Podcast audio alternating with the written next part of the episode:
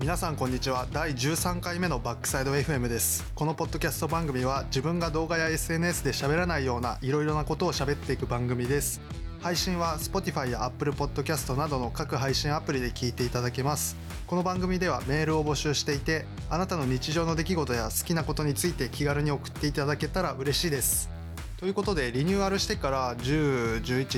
12、13ということで4回目の収録になるんですけど、だんだん喋るのが下手になってるなっていうのを編集していて思っていて、というのも編集する時間がだんだん回数を重ねるごとに伸びていって、もうちょっと楽に編集できるように喋れるようになりたいなっていうのを思っています。そして軽い雑談をしていこうと思うんですけど、昨日コロナワクチンの3回目を接種してきて、あまり熱とかは出ていないんですけど、腕がちょっと痛かったり体が少しだるいなと感じる部分はあるんですけど、自転車も今日漕ぎましたし、なんか日常生活でそんな支障をきたすほど副反応は出ていないんですけど、やっぱりちょっと喉がおかしかったり体がだるいなとは思ったりしている今日この頃でございます。もう4月も折り返しになっていて、19日、これが配信されている頃は19日なんですけど、時間が過ぎるの早いなと思うんですけど、そのうち6月上半期が終わってみたいなことになっちゃうのかなとか思ったりしています。4月19日特に自分の生活はどうなってるかちょっと今収録段階では想像がつかないんですけど、新生活を始めた方とかは少しずつ新しい環境に慣れ始める頃なんじゃないかなと思います。そして最近自分が写真の編集にハマっていて、今まで写真を撮ってインスタグラムにちょこちょこ上げるみたいなことはやってたりしたんですけど、最近Photoshop と、以前まで使っていた Lightroom を使って写真の編集をするのにハマっていて、一回 Lightroom で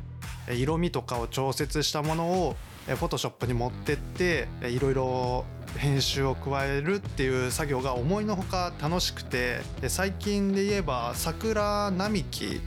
を撮ったんですけど、そこに写っていた自転車とか看板とかを消して、写真が綺麗にいらないものを消す編集をやってみたら思いのほかうまくいって、これ全然編集する前とした後じゃ仕上がりというか印象が全然違うなと思って、これ楽しいって最近思いました。ただ、難しいなとも思って、綺麗に消すことができても色味の編集とかがやっぱ難しいな。これは数重ねるか、あとは市販で売ってあるプリセットとかを買う必要があるのかなと思ったりしています。ということで、そんな感じで第13回目のバックサイド FM を始めていきたいと思います。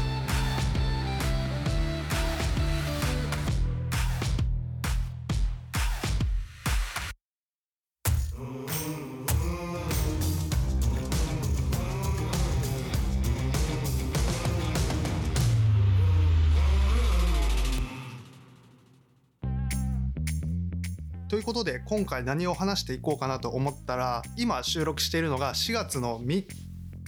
4日4月の4日なんですけど、4月の2日3日とアイドルマスターシンデレラガールズのツアーファイナル10周年記念公演のツアーファイナルがあったばっかりなので、このシンデレラのライブの感想について話していきたいと思います。このシンデレラガールズというコンテンツが2021年で10周年を迎えて、それのライブが行われていて、つい先日昨日ツアーファイナル千秋楽を迎えたというところで、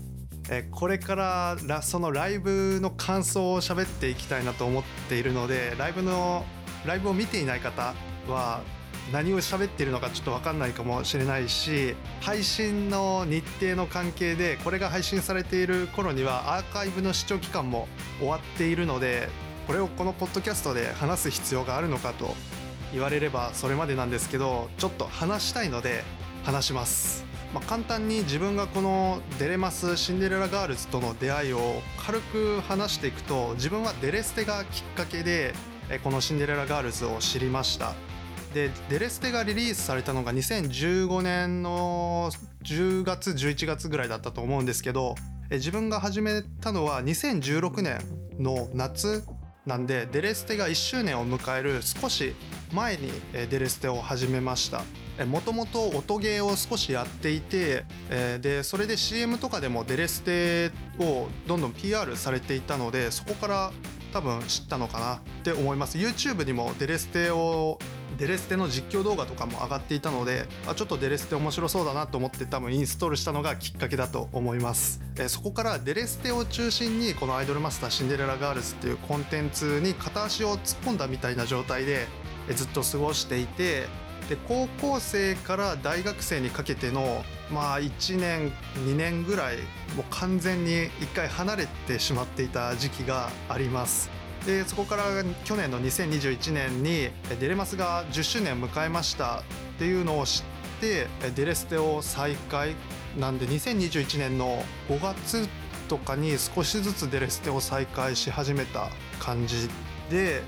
愛知公演と沖縄公演の配信ライブを見ました。でこの時にはもうがっつり肩までデレマス沼に浸かっているという感じです。で沖縄公演はチケットが取れていたんですけど、ちょっと感染が拡大してしまって配信ライブに切り替わってしまって、で昨日行われたファイナルツアーの両日とも配信で見たので、実際にシンデレラガールズのライブを生で見たことはまだないという状況です。このライブツアーの最初に行われるはずだった愛知公演がクリスマスの23、24日に、延期となって、で愛知公演のおじサンタの、生配信を見て自分は愛知公演のチケットを買ってそこからもすごくハマっていったんですけど、配信ライブとはいえこの愛知沖縄でペルーナドームの最終公演を見れたのはすごく良かったなと思っています。そんな感じが、自分とデレマスとの、出会いとか、今までの流れ経緯みたいなものになります。で最終公演が昨日行われて、自分が今20歳、今年21歳なんですけど、自分の人生の半分の期間ずっとコンテンツとして回っているというか盛り上がっているこのシンデレラガールズ素晴らしいなと思って、いろいろな過去の配信とかずっと追い続けているプロデューサーの話を聞くのもすごく面白いし、そういうのを追いかけていって、過去に思いを馳せるのすごく自分は好きで、とても楽しんでおります。続いて、ライブのファイナル公演の振り返り感想みたいなものを喋っていきたいんですけど、まず今回オールシークレットだったので、どんな感じで始まるんだろうというか、どんなライブになるんだろうっていうのが、多分みんな想像できなかったし、ワクワクというかそわそわ、みんな多分そわそわしてる感じだったと思います。そんな中初っ端一番最初、今までのツアー、今回のツアーで言えばそれぞれのテーマ楽曲を歌ってきたんですけど、今回はオープニングで大橋彩香さん一人立ってお願いシンデレラを披露するワンコーラスではあったんですけど、すごくしっとり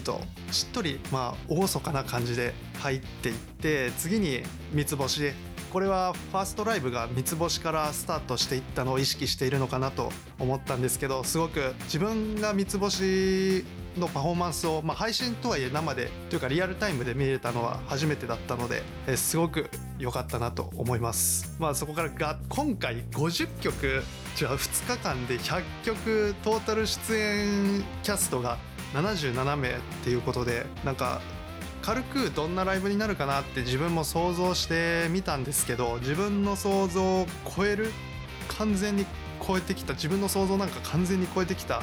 本当素晴らしいライブだったなと思っています。で1日目のテーマが今までのライブを振り返るということで、オーバーチェアとかあったり、ピンクチェックスクールとポジパが揃ってラブレターとか情熱ファンファンファーレを披露したりとか、あとはこの10周年のツアーを振り返る青函世界、かぼちゃ姫、トロピカルガール、テーマソングをメドレーで披露されたりとか、ライブのインサートで流れる映像も今までの過去のライブの映像が使われていたりして本当シンデレラガールズ、今までのシンデレラガールズを象徴するような、一気に振り返れるようなライブだったと思います。この Day1 のライブの最初に、千尋さんのお知らせが毎回あったんですけど、今回千尋さんが、シークレット、黒塗りじゃなくてしっかりイラストが出ていて、で喋りもなんかよくよく聞いてみると、あれ千尋さんというか中の佐藤さんが実際に喋っている声なんじゃないかみたいなこともコメントで書かれていて、よく聞いてみると抑揚がしっかりつけられているというか、すごく煽る、盛り上がれるようなセリフ、音声だったなと思ったり、最初に戻るんですけど、この三つ星が終わった後にすすめ乙女をニュージェネ3人で1番披露した後に、2番から五十嵐さんとか大坪さんのファーストライブで参加した方が一気に出てすすめ乙女を披露するっていう演出もすごかったし、その後のビヨンドザスターライトもすごいし、スノーウィングス、メッセージと続いていくんですけど、この最初の序盤の6曲、ビヨンドザスターライトとかスノーウィングス、メッセージ、バストワールドまでのこの6曲の後に MC が挟まるんですけど、この MC までの6曲のパワーが強すぎて、もうなんかここですごい充実感、満足感、もう胸がいっぱいで、この時点でもう最後の方の後半、後半か最低ジュエルとかシャインとか披露してる時とかは、もうなんかそう疲労感というか、なんかすごくもう感動感極まってました。軽く出演キャストさんの話になるんですけど、今回 Day1 に出演されていたキャストさんが50人ということで、すごくたくさんのキャストさんが出てきてくれたというか、なんだろう、自分の推しの声優さんとかも出てきてくれていて、出演が難しいかなとか、思っていたんですけど、完全に不意をつかれたというか、前日ライブの3日前ぐらいに関口理沙さんが生放送に出ていて、その時の髪が金色、明るめの色だったので、ちょっとライブには出ないのかなってうっすら思っていたんですけど、後半のアンロックスタービートとかファッシネイトもそっか1日目かに出て出演してらっしゃって、でその髪もちゃんと暗かったので、まさか関口さんをファイナル公演で見ることができるとはとか思ったり、あと伊達さんとか、その沖縄公演に出演していたメンバーが配信ライブで披露したものの、プロデューサーに直接パフォーマンスすることができなかった楽曲、トロピカルガールとか、鈴木みのりさんの荒金の器とかを披露されていて、沖縄公演のリベンジじゃないですけど、すごく良かったなと思います。あとカレンが体力の限り歌う毒キノコ伝説、これ最高でした。できることならもう少し見たかったなって思います。ただ体力の限りなんで、あまり無茶はさせられないということで、ワンコーラスぐらいだったと思うんですけど、かなり短い時間だったと思うんですけど、そしてチューリップ、リップスのフル面が揃っていたんですけど、この Day1 ではチューリップが披露されなくて、チューリップがトレンドに乗るっていうこともありましたね。実際にはチューリップ、このデレマスのチューリップとは関係ないチューリップもツイートされていたようには思うんですけど、トレンドに入ってたりとか、不意のバベルというか、さよならアンドロメダもか、20曲目にバベルが披露されていて、これはマイベストシンデレラソングスの第25位にランクインした楽曲なんですけど、バベルがぶっちゃけ来ると思ってなかったので、不意にあれバベルっていうことで、ちょっと最初、見逃してしまった部分はあるんですけど、折り面で披露された後にマイベストシンデレラソングスの第2位のさよならアンドロメダが折り面で披露される。これは名古屋公演でも披露されていたり、この点数10周年記念のライブの愛知公演でも披露されていたんですけど、折り面はこれが初めてということで、さよならアンドロメダ、さらにマイベストシンデレラソングスの2位が、さよならアンドロメダっていう、意外というか、意外でした。はい。そして今回高橋さんのパフォーマンスを、初めてかな、ちゃんと見たのは初めてだったんですけど、1日目2日目通してもうすごいというか、天才というか、この高橋さんが初めてステージ配信で立った時になんだ森久保カメラ見れるじゃないかっていうコメントが印象的で、それ以来自分の中で演技演出を工夫しているっていうことを話していらっしゃったんですけど、それがすごく出ていたなって思います。本当高橋さんのパフォーマンスはもう圧巻でした。何分喋ったのかちょっと分かんないんですけど、Day1はこんな感じにしておこうと思います。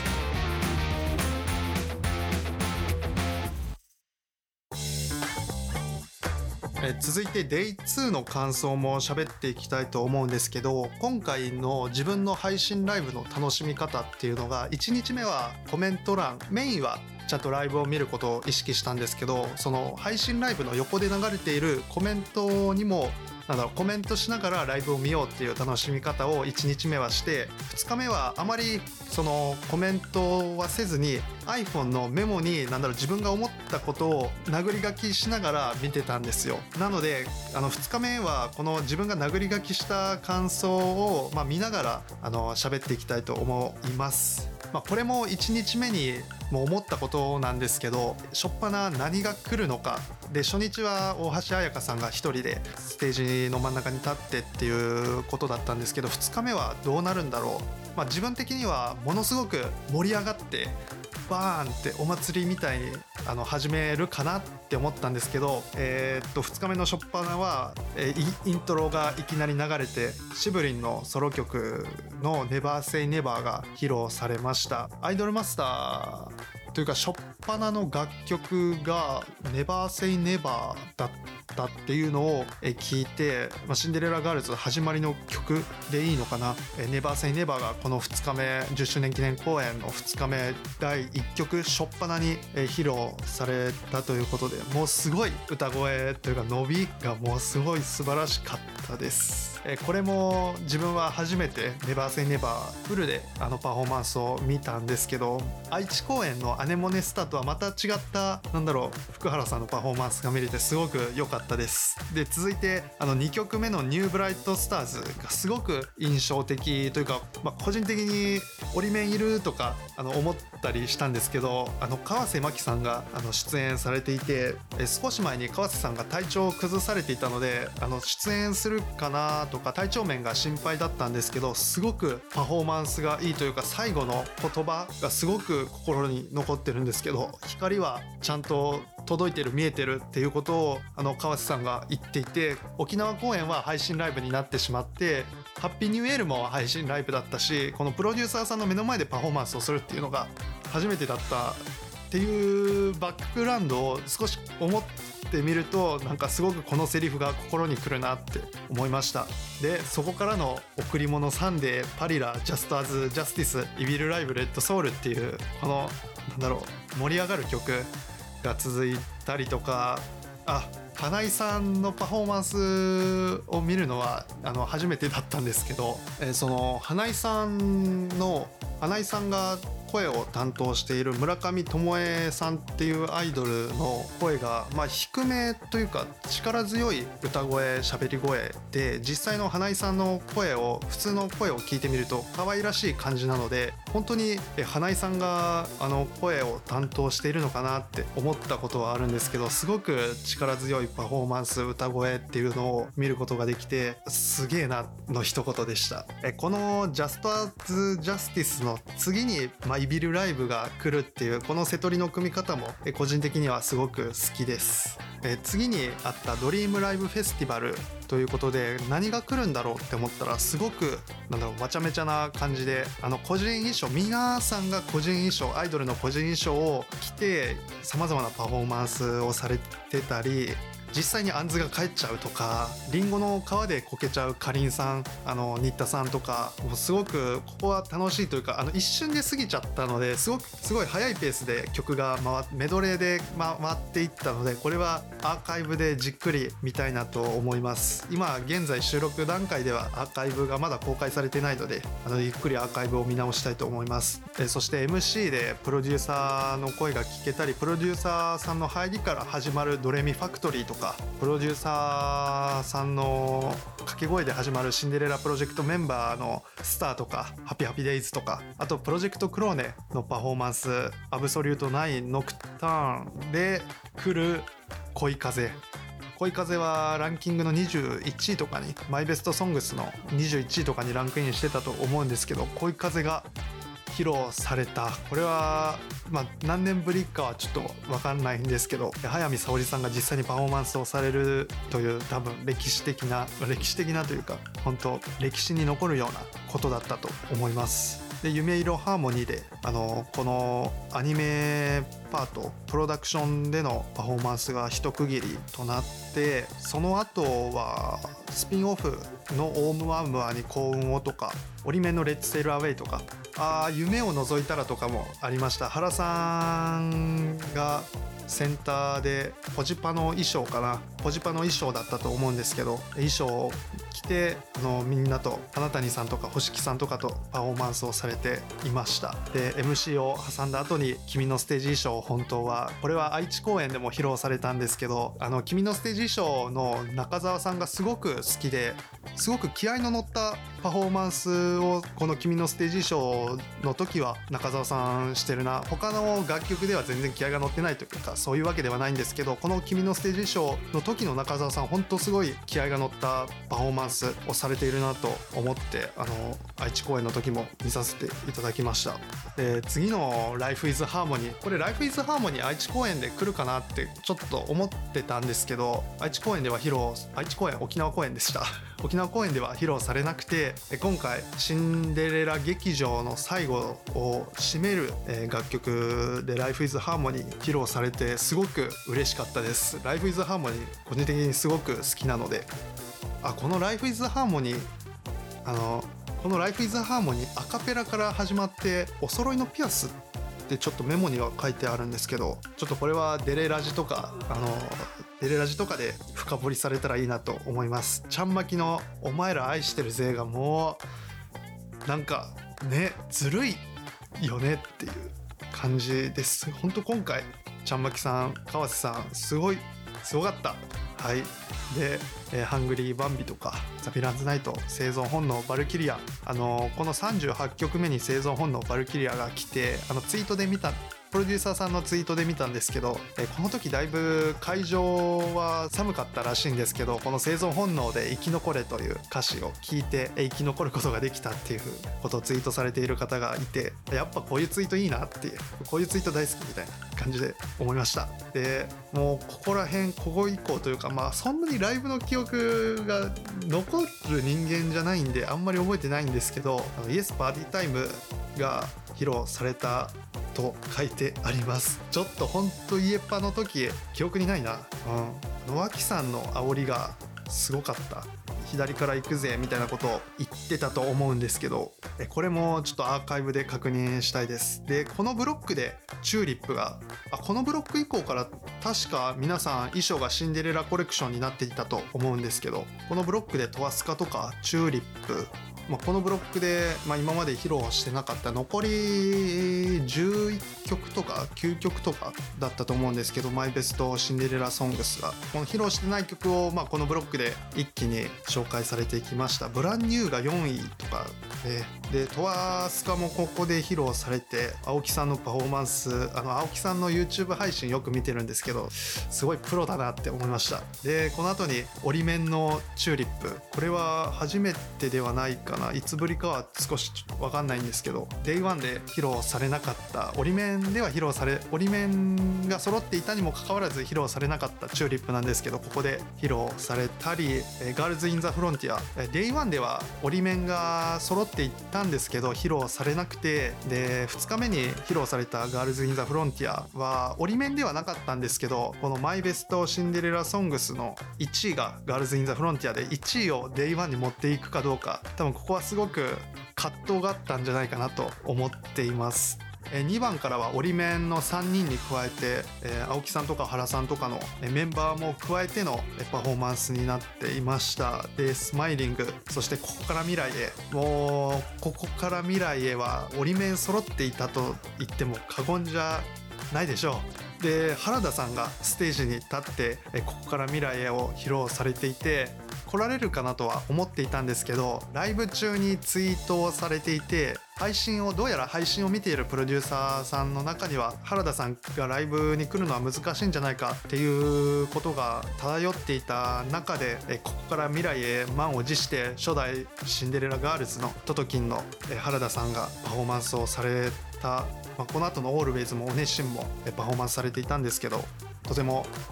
良かったです。続いて披露されたオールウェイズが、これはもう正真正銘190人が揃ってオールウェイズ歌っていたと思います。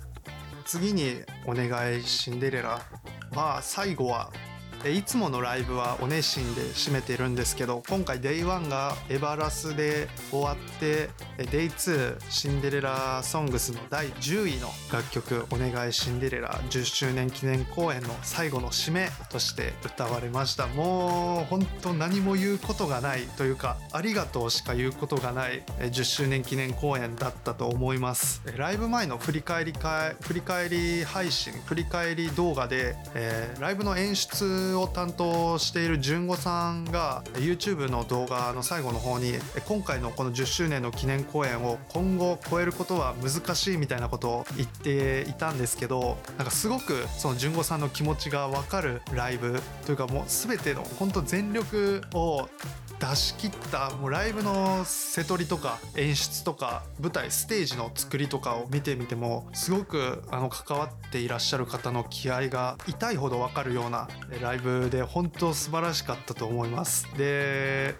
かなり話してしまっているんですけど、もう全然話し足りないというか、今回はセットリストを眺めながら、ゆるくなんかその曲の思ったこととかを喋っただけなので、まだ全然喋れてないっていうこともあるんですけど、この10周年の最終公演を配信という形ではあるんですけど、リアルタイムで見ることができて本当良かったなと思います。できることなら現地に行って生で荒金の器とか恋風を聞くことができればよかったんですけど、配信でもすごく楽しかったライブだったと思います。カメラの中央からクレーンで伸びるカメラがあったんですけど、その下から煽りのアングルで徐々にズームでカメラが動いていく構図があって、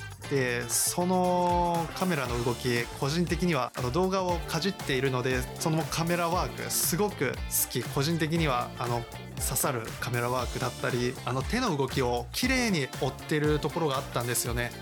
動きを綺麗にするっていうのすごく難しいのに、生配信のぶっつけ本番でやられていて、そのカメラマンさんの技術が素晴らしいなと思いました。